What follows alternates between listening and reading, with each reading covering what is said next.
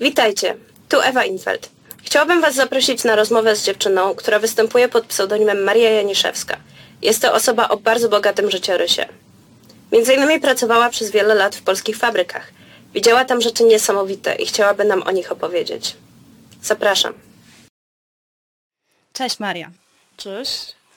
Ty pracowałaś w bardzo różnych zakładach, prawda? E, Pracowałam przy produkcji kosmetyków, w pralni przemysłowej, przy montażu części elektronicznych, przy produkcji plastikowych różnych naczyń, to w kilku zakładach tego rodzaju i w cukierni przemysłowej. To, to chyba wszystko, ale, ale, ale trudno, trudno mi powiedzieć na 100%. A jak się dostaje taką pracę w przemyśle? E, Ja pracowałam za każdym razem przez Agencję Pracy Tymczasowej, e, dlatego e, tych miejsc było tak dużo, bo pracowałam po prostu dosyć krótko. Także idzie się do Agencji Pracy Tymczasowej, najprostsza, najszybsza do dostania praca to jest właśnie w Przemyśle, A w jakim regionie to było? Gdzie w Polsce? w Bydgoszczy. W Bydgoszczy. I tam jest bardzo dużo takich zakładów, prawda? Tak, e, jest dużo małych zakładów, jest też jeden wielki. Mm, e, Nie będę tutaj w ogóle podawać żad- żadnych nazw, ale e, zakład produkujący popularne kosmetyki, takie jak, Dove czy, czy Sunlight, łatwo sprawdzić. No jasne. No dobrze, to powiedz mi jeszcze, dlaczego to jest praca, którą najłatwiej dostać? To jest bardzo dzie- ciężka, monotonna praca z, z, z reguły ze złymi warunkami pracy, bo y, przyjęło się, mam wrażenie, w Polsce coś takiego, że kiedy w latach y, 90. zaczęto masowo likwidować miejsca pracy w przemyśle, to o sytuacji w polskim przemyśle w ogóle się nie mówi, tak jakby one wszystkie zniknęły. Dlatego to są miejsca, w których, w których masowo, nagminnie e, łamane są różne prawa pracownicze. Wchodzisz do fabryki i, i co widzisz? Jak, jak wygląda taka fabryka od środka? To zależy która. Ja mam doświadczenie z e, różnymi e, i na przykład ten zakład produkujący kosmetyki był bardzo uporządkowany i bardzo zwracali tam uwagę na BHP m, e, i przepisy e, przeciwpożarowe, E, ale to był wyjątek. E, To, to jest wyjątek na skalę światową, czy co najmniej na skalę polską. Wystarczy to, że oni chwalili się tym jako niesamowicie wielkim osiągnięciem, zdaje się w 2015 roku, że w Polsce przez 5 lat w zakładach tej, tej fabryki jest ich cztery, nie było e, żadnego wypadku. 5 lat pracy bez wypadku było takie hasło. A normalnie wypadki zdarzają się częściej? E, tak, akurat, akurat właśnie ta, ta firma była wyjątkowa pod tym względem, a wypadków e, w e, fabrykach jest, jest bardzo dużo i zdarzeń około wypadkowych. Ja sama e, miałam e, wypadek przy pracy, który nie został uznany za wypadek przy pracy. Kiedy pracowałam w pralni przemysłowej, spadła mi na stopę gaśnica 20-kilowa. Miałam złamany palec u nogi. E, To nie było nic jakby szczególnie poważnego, no to tylko palec u nogi, ale no ale nie mogłam e, przez jakiś czas pracować, a to nie zostało uznane za wypadek, dlatego że tam nie było kamer e, akurat w tym miejscu, mm, więc trudno było stwierdzić jak wyglądał przebieg tego zdarzenia. Kto, kto decyduje, czy coś zostaje uznane za wypadek przy pracy? W tym przypadku e, była komisja jakby odtwarzająca okoliczności wypadku, tyle że w tym zakładzie nie było zatrudnionej osoby odpowiedzialnej za BHP w ogóle. I ja też nie miałam szkolenia BHP przed przyjęciem mnie do pracy. Ja po prostu stanęłam na swoim stanowisku i miałam, miałam pracować. Czyli To- przychodzisz z agencji pracy tymczasowej, wchodzisz do takiej fabryki i od razu cię wysyłają na stanowisko. Bardzo często tak jest. Więc w tym przypadku komisja e, powypadkowa składała się, uwaga, z właściciela tejże pralni przemysłowej, więc było to bardzo ciekawe, e, i z jednego z jej członków zarządu. E, I kiedy odtwarzaliśmy okoliczności tego wypadku, ta gaśnica już była przymocowana e, do ściany, więc ona by mi nie spadła, by nikomu już nie spadła. No i stwierdzili, że w takim razie to niemożliwe, żeby coś takiego miało miejsce. A poza tym ja byłam sama sobie winna, bo trzeba było tam nie chodzić po prostu. I się śmiali ze mnie. W wielu miejscach też są warunki takie, które stwarzają duże prawdopodobieństwo wystąpienia wypadków przy pracy. Tak jak na przykład w cukierni przemysłowej, która e, produkuje luksusowe e, ciasta i inne desery e, na Niemcy. To tam była na podłodze woda mniej więcej do kostek, czasami pomieszana z żelatyną. I wszyscy, wszyscy było. chodzili w tej wodzie? Tak, i żeby było weselej, to oczywiście pracownicy tymczasowi, e, których było większość, nie miała butów roboczych. Zakład ma obowiązek udostępnić odzież i obuwie robocze. I ja, jak to wygląda na ogół? E, tak, ma taki obowiązek, ale z reguły w przypadku e, osób zatrudnionych e, na umowę o pracę tymczasową tak się nie dzieje. Na przykład ten wypadek, który ja miałam, nie miałby takich skutków dla mnie, gdybym miała buty robocze, a nie miałam. Tak samo w tej fabryce, o której wspomniałam, że była woda i żelatyna na podłodze, to my, osoby zatrudnione tymczasowo też, też nie mieliśmy butów roboczych. A ja jeszcze też mi się przypomniało, że pracowałam jeszcze w zakładzie takim produkującym różne metalowe, ciężkie sprzęty, takie jak kasy pancerne czy szafy takie magazynowe. Tam e, nie było z kolei rękawiczek, nawet osoby, które mogły e, ranić sobie ręce, na przykład przy ważeniu śrubek. No to ja, ja po prostu cały czas miałam opiłki, e, op- opiłki metalu ze skórą. Wow. Czyli mówisz, że jeśli chodzi o tych pracowników tymczasowych, to zakłady traktują to raczej tak po macoszemu, tak? Ale mają też pracowników stałych, tak? Czy to znaczy, że są jakieś takie dwie kasty wewnątrz fabryki, że są ci pracownicy stali i pracownicy tymczasowi?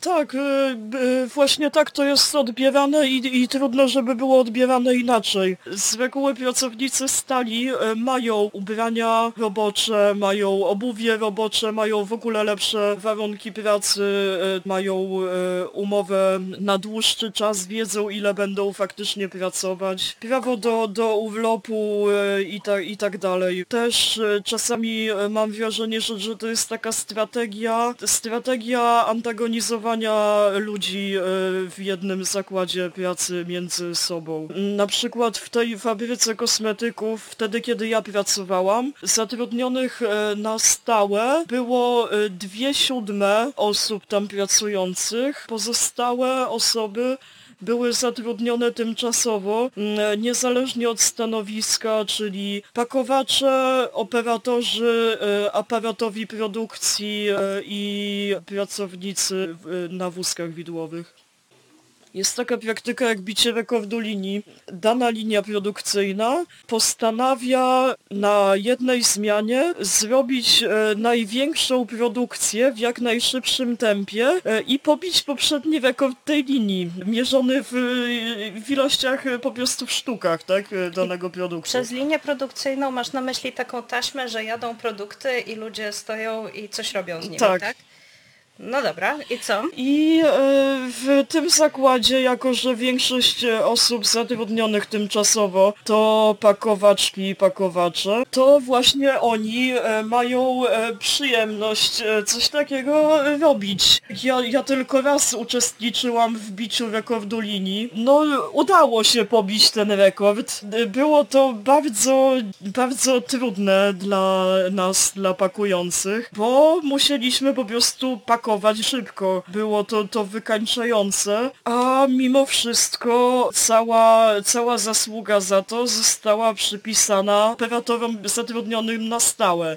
Operatorom tej taśmy, tak? Tak, e, operatorom tej linii produkcyjnej. Czyli co, ktoś puszcza taśmę szybciej i im się gratuluje, E, nie, a wy, którzy tam e, pakujecie... Oni, e, oni, oni muszą to utrzymać e, w ruchu, czyli kontrolować tam jakość tego produktu, czy się nie pogarsza, a, a bywa, że, że może e, się pogorszyć. Być. No dobrze, to ktoś puszcza taśmę szybciej i w razie czego dogląda, ale tak naprawdę to wypakujecie, Tak. ale im się gratuluje za to Tak. całe osiągnięcie. I, I tak, dokładnie. I, i, I to było takie wydarzenie e, obchodzone jakby, jakby bardzo uroczyście, zawsze tak było przy biciu rekordów linii, że e, przychodził BHP-owiec z tortem, przez jakiś czas nawet linia mogła nie pracować, czyli mieli jakieś, jakieś straty w produkcji, no to mm, straszne. I e, on taką przemowę wygłaszał w rodzaju, że dziękujemy za e, rekordową produkcję w najkrótszym czasie, dziękujemy operatorom, którzy utrzymywali ciągłość ruchu, a w ogóle nie, e, nie wspomniał m, o e, osobach, które pakowały, czyli o osobach, które się najbardziej przy tym narobiły. Tak jakby nas nie było. Też ten tort, który został rozdzielony, on został rozdzielony tylko wśród operatorów, tych trzech. A wśród nas e, jakieś koło 12 pakowaczy musieli na tę linię rzucić więcej osób, żeby, żebyśmy zdążyli po prostu. To on tak jakby nas, nas nie zauważył i e, mnie to strasznie oburzyło. Tak słuchałam tego, co on mówi i wykrzyknęłam, kto pakował? I e, cała e, ta grupa osób, które na e, tej linii pracowały, właśnie pakowaczy i pakowaczek, zaczęły skandować, kto pakował, kto pakował, kto pakował. E, Zebrała się grupa, zaraz jak to usłyszeli, zebrały się osoby z sąsiednich linii, z sąsiednich linii produkcyjnych e, i tak się zeb- zebrało w sumie cała grupa osób pracujących tymczasowo. Po prostu stanęli przy tej linii i wszyscy krzyczeli, kto pakował. Ten BHP-owiec zrozumiał o co nam chodzi, że chcemy być e, w ogóle dostrzeżeni, docenieni jakkolwiek i e, stwierdził, e, oczywiście dziękujemy też, też robotnikom tymczasowym z firmy zewnętrznej. No i, i o to nam chodziło, że, żeśmy się rozeszli po liniach z powrotem do pracy. Czy masz na ogół stałe godziny pracy, czy codziennie o innej porze jesteś? Jak to wygląda? To też zależy od zakładu, ale na przykład u tego producenta kosmetyków wyglądało to tak, że grafik był zupełnie dziwny, e, dlatego że my mieliśmy na przykład w jednym tygodniu dwie zmiany pierwsze i, e, i e, pięć zmian nocnych, czyli trzecich. W następnym tygodniu na przykład y, cztery zmiany popołudniowe y, i trzy nocne. To y, po prostu z tygodnia na tydzień ten grafik się zmieniał. A zdarzało się, że miałeś na przykład dwie zmiany pod rząd? Że pracowałaś 16 Nie, godzin pod e, rząd? mi, mi się to nie zdarzyło, ale wiem, że e, się zdarza w miejscu, w którym ja nie pracowałam. To jest producent pościeli, prześcieradeł, obrusów i tym podobnych rzeczy. To tam szwaczki pracują 14 godzin z reguły. I następnego dnia też te 14, cały czas 14. I e, z, z godziny na godzinę e, się ludzie dowiadują, że, że mają zostać e, ileś tam e, e, czasu dłużej. N- Godzinę, dwie, cztery, sześć. Czy możesz odmówić żeby, takiej żeby, sytuacji? Żeby zrobić po prostu e, plan, wykonać plan. Rzadko się to zdarza, że, żeby, żeby ktoś odmawiał, ale w tym momencie pracownik tymczasowy po prostu jego, jego umowa by dotrwała do końca, a następnej już by nie dostał. E, Umowy o pracę tymczasową są podpisywane czasami co miesiąc, ale z reguły co tydzień, czasami codziennie. I jeżeli czymś po- podpadniesz, to następnej nie dostajesz? Tak, ja miałam, ja miałam taki przypadek, to, na- to nawet niekoniecznie trzeba podpaść czymś konkretnym i oni też nie, nie, nie tłumaczą czym się podpadło. Jak e, pracowałam przy montażu części elektronicznych, przepracowałam jeden dzień, bo przyszłam następnego dnia i się okazało, że pewnie zatrudnili za dużo osób, bo po prostu e, gdzieś jedna trzecia tych osób, które zostały zatrudnione, e, się dowiedziało, że, że już tego dnia nie ma pracy i w ogóle nie ma. A jak, jak pytaliśmy o powód, to e, stwierdziła ta pośredniczka z Agencji Pracy Tymczasowej, że oni, oni nie mają obowiązku podawać takich informacji e, pracownikom tymczasowym. Czyli zdarza się, że latami ludzie żyją w takiej sytuacji, że z tygodnia na tydzień nie wiedzą, czy będą mieli za co żyć? Tak. Koszmar. No. Słuchaj, to jak ludzie pracują tak z tygodnia na tydzień i nie mają żadnego bezpieczeństwa, to czy nie jest tak, że ktoś, znajdzie się ktoś, kto będzie to wykorzystywał, to że, że, że ludzie są tak zdesperowani i, i nie, mają, nie mają żadnych gwarancji?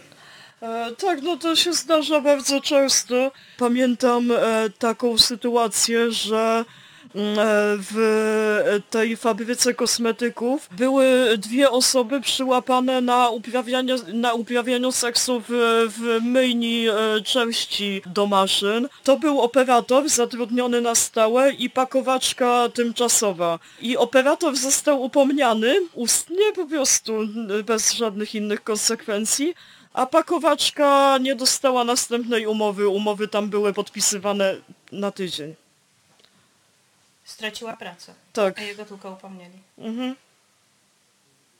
Widać e, i traktowanie osób zatrudnionych tymczasowo i jak wygląda e, sytuacja, e, sytuacja kobiet w Polsce, podejście do nich pracy. E, Zauważyłam, że trudniej e, kobietom jest e, dostać pracę na stałe, bo, bo po półtora roku albo nawet wcześniej e, zatrudnienia e, przez agencję pracy tymczasowej. Taka osoba może być zatrudniona bezpośrednio przez, przez zakład i częściej zdarza się, że, że to mężczyźni są zatrudniani na stałe e, i częściej też zdarza się, że, że to mężczyźni e, awansują tutaj tego e, rodzaju podejście, że kobiety nie mają e, umiejętności technicznych e, albo że zaraz pójdą sobie rodzić dzieci e, i ich wiecznie nie będzie w pracy. Mm, e, Dla mnie e, takim przykładem też w tej fabryce kosmetyków była taka para e, na jednej linii produkcyjnej. Była pakowaczka zatrudniona przez Agencję Pracy Tymczasowej i był operator zatrudniony na stałe przez zakład. E, To ta pakowaczka wszystko robiła, dlatego że ona się znała na sprawach technicznych, a operator tylko tyle, że on się w ogóle nie znał, on po prostu cały czas ją prosił, n- prosił ją o pomoc, a został operatorem dlatego, że był facetem, no. Inny taki No i co, przypadek... i awa- on awansował? E, tak, no, no on, e, on właśnie miał e, okazję zostać operatorem, e, mimo że się do tej pracy nie nadawał, bo się nie znał na maszynach, e, a e, ta pakowaczka zatrudniona tymczasowo cały czas była zatrudniona tymczasowo i, i to na stanowisku pakowaczki, mimo że wykonywała pracę operatorki. E, Inny przypadek to jest przypadek mój, e, bo ja w, w, tej, w tej samej fabryce mm, byłam szkolona na operatorkę i e, aż do końca ja tam pracowałam akurat dosyć długo, bo właśnie te przepisowe półtora roku. Mm, I do końca mi mówiono, że będę zatrudniona na stałe przez zakład jako operatorka, ale przyjęli tam jakiegoś faceta. E, Z ulicy takiego, który po prostu nigdy tych maszyn nie widział i, i się generalnie nie znał. Powiedz mi, ile się zarabia jako pracownica tymczasowa? Trudno mi powiedzieć jak teraz, ale to się, to się generalnie nie zmienia. To, to jest z reguły taka płaca os- oscylująca wokół e, najniższej krajowej. Z reguły to jest najniższa krajowa faktycznie.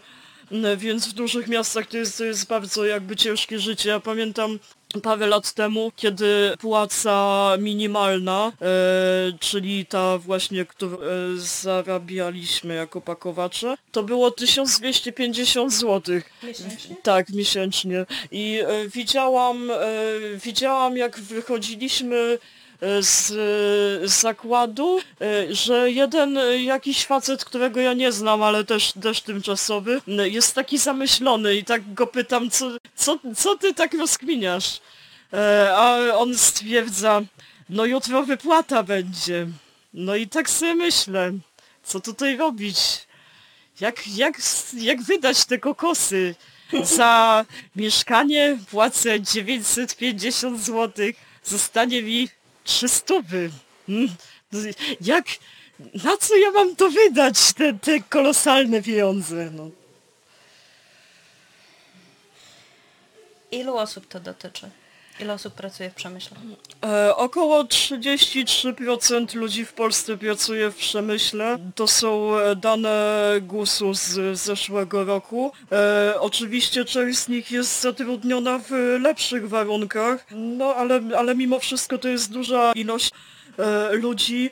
Mm, I tym bardziej mnie dziwi pomijanie tych ludzi, takie ostentacyjne pomijanie mm, tema tematów w ogóle e, takich jak e, choroby zawodowe na przykład, które e, dotyczą pakowaczy, czyli zapalenie cieśni nadgarstka od, od ciągłego, mo- monotonnego ruchu rękami. O tym się e, po prostu nie mówi, czy, czy właśnie o e, kwestiach BHP.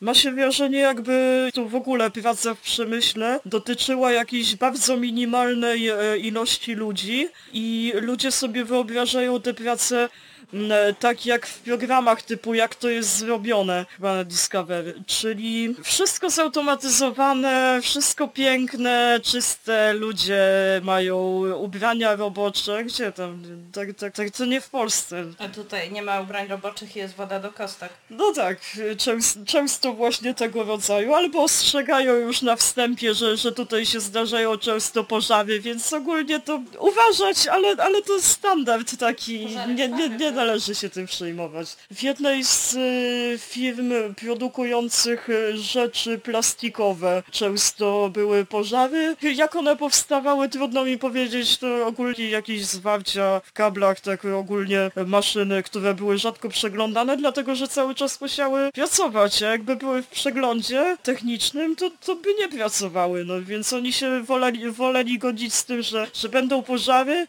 niż, niż żeby tracić e, produkcję.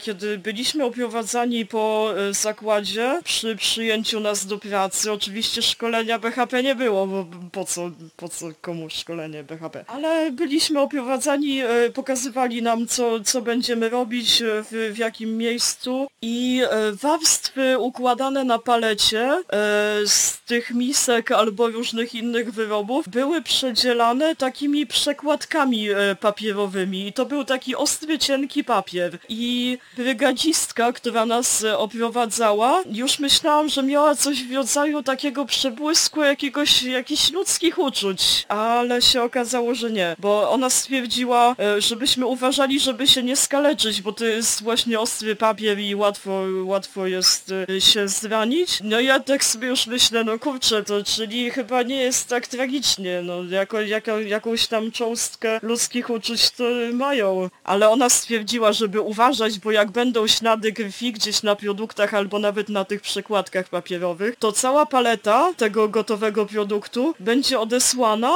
a być może nawet cała produkcja z, z danej zmiany.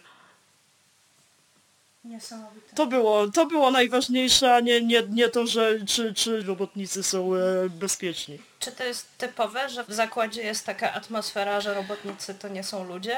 Tak, to, to jest typowe e, z reguły. Z reguły tak jest. E, Ja się spotkałam tylko z jednym przypadkiem takiego tak zwanego ludzkiego pana. Właściciela fabryki to też były plastikowe wody, e, któremu jeszcze się coś chciało i on traktował ludzi u niego pracujących podmiotowo, nie przedmiotowo. Ale to jest rzadkość generalnie. Jeżeli gdzieś na miejscu, nawet w, nawet w Polsce, są e, właściciele zakładów, co, co nie jest oczywiste, bo to dotyczy tylko małych, mniejszych zakładów. W przypadku producenta kosmetyków na przykład to w Szwecji jest e, kierownictwo, ale w przypadku e, tych, gdzie jest polski właściciel czy właścicielka, to to rzadko kiedy w ogóle się fatygują, żeby, że- rzadko kiedy się pofatygują, żeby w ogóle zobaczyć jak, jak ten zakład funkcjonuje. Ważne, że e, produkcja jest, produkcja rośnie, e, nic innego jakby, jakby nie jest ważne, ważne, że, że że e, zyski rosną, tak? Był właściciel pralni przemysłowej, w której pracowałam, Je, jemu się zdarzyło tam przyjść chyba, chyba raz, kiedy ja pracowałam w ciągu czterech miesięcy i on wtedy stwierdził, e, że jest e, strasznie gorąco i pozwolił nam podwinąć na ten jeden dzień nogawki od spodni roboczych. Bo stwierdził, że, stwierdził, że on tam nie może wytrzymać przez 20 minut, to my przez jakieś tam 8 godzin też tym bardziej. Ale to był jeden taki przypadek, bo generalnie to je, jeżeli gdziekolwiek było na kamerach widać, że, że ktoś ma podwinięte e, rękawy albo nogawki, to, to było no, niewybaczalne. A temperatura na tym zakładzie y, czasami rosła do 35 stopni, też często na, y, na wtryskawkach przy produkcji plastiku. W bardzo wielu miejscach temperatura jest około 40 stopni, ale, ale nikt jakby oficjalnie tego nie mierzy, bo no bo by... Musieliby zgodnie z prawem pracy zrobić klimatyzację i dać wam wodę, nie? Tak, Co tak naprawdę można zrobić, żeby poprawić sytuację pracowników przemysłowych? Przede wszystkim powinna być e, wzmocniona e, inspekcja pracy, e, tak żeby faktycznie można było kontrolować warunki pracy i żeby te osoby, które zgłaszają coś do inspekcji pracy, wiedziały, że nie poniosą za to nieciekawych konsekwencji i powinno się więcej mówić o, o, o wypadkach przy pracy na przykład. To jest rzecz zupełnie na przykład w mediach nie, po prostu niezauważalna. Wszędzie tam, gdzie jest to możliwe, e, powinny być, e, powinien być zmieniony system pracy na e, pracę dwuzmianową, jeżeli konieczna jest zmianowość, dlatego że praca trzyzmianowa, zwłaszcza jeżeli z tygodnia na tydzień zmienia się grafik, burzy rytm e, dnia, e, Czyli mówisz, że nie powinno być tej nocnej zmiany? tak, wszędzie tam, gdzie jest to możliwe technologicznie, e, nie powinno być tej nocnej zmiany, a w większości zakładów jest to technologicznie możliwe. No pewnie, przecież tylko jakieś huty nie można. E, tak, muszą e, pracować, prac, nie? praca e, ciągła bywa konieczna w niektórych częściach e, przemysłu chemicznego ze względu na, na zmiany jakby, które mogą zajść w tym produkcie, na przykład w farbach w czasie ich wytwarzania, w niektórych e, częściach głównictwa i przy produkcji plastiku, dlatego że jak maszyna wystygnie, to są straty dla zakładu, a straty dla zakładu są przecież najważniejsze, a nie No cóż. ludzkie zdrowie. No tak. A w innych zakładach to już w ogóle nie ma żadnych e, powodów, żeby pracować w nocy, nie? E, Nie, no jedynym powodem jest e, właśnie zysk, tylko że ten zysk jest bardzo iluzoryczny, skoro, e, skoro ludzie sobie przez to rozwalają życie, a więc też i zdrowie. No i częściej chorują, będą krócej, krócej będą mogli pracować i kiedy tylko będą mieli możliwość, żeby nie pracować, to, to po prostu przejdą na emeryturę. No dobra, słuchaj Maria, dziękuję Ci bardzo. Myślę, że bardzo wielu osobom właśnie otworzyłaś oczy. Była to naprawdę fascynująca rozmowa. Dziękuję.